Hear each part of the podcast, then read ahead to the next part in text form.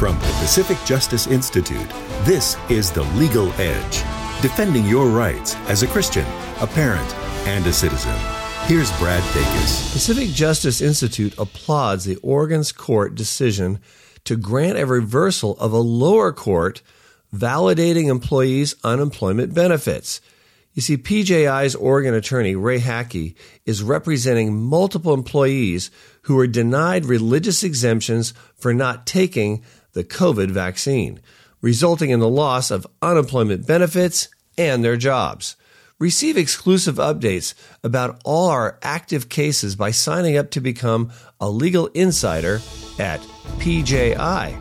PJI provides legal representation without charge. Get exclusive email updates by registering for the Legal Insider at pji.org.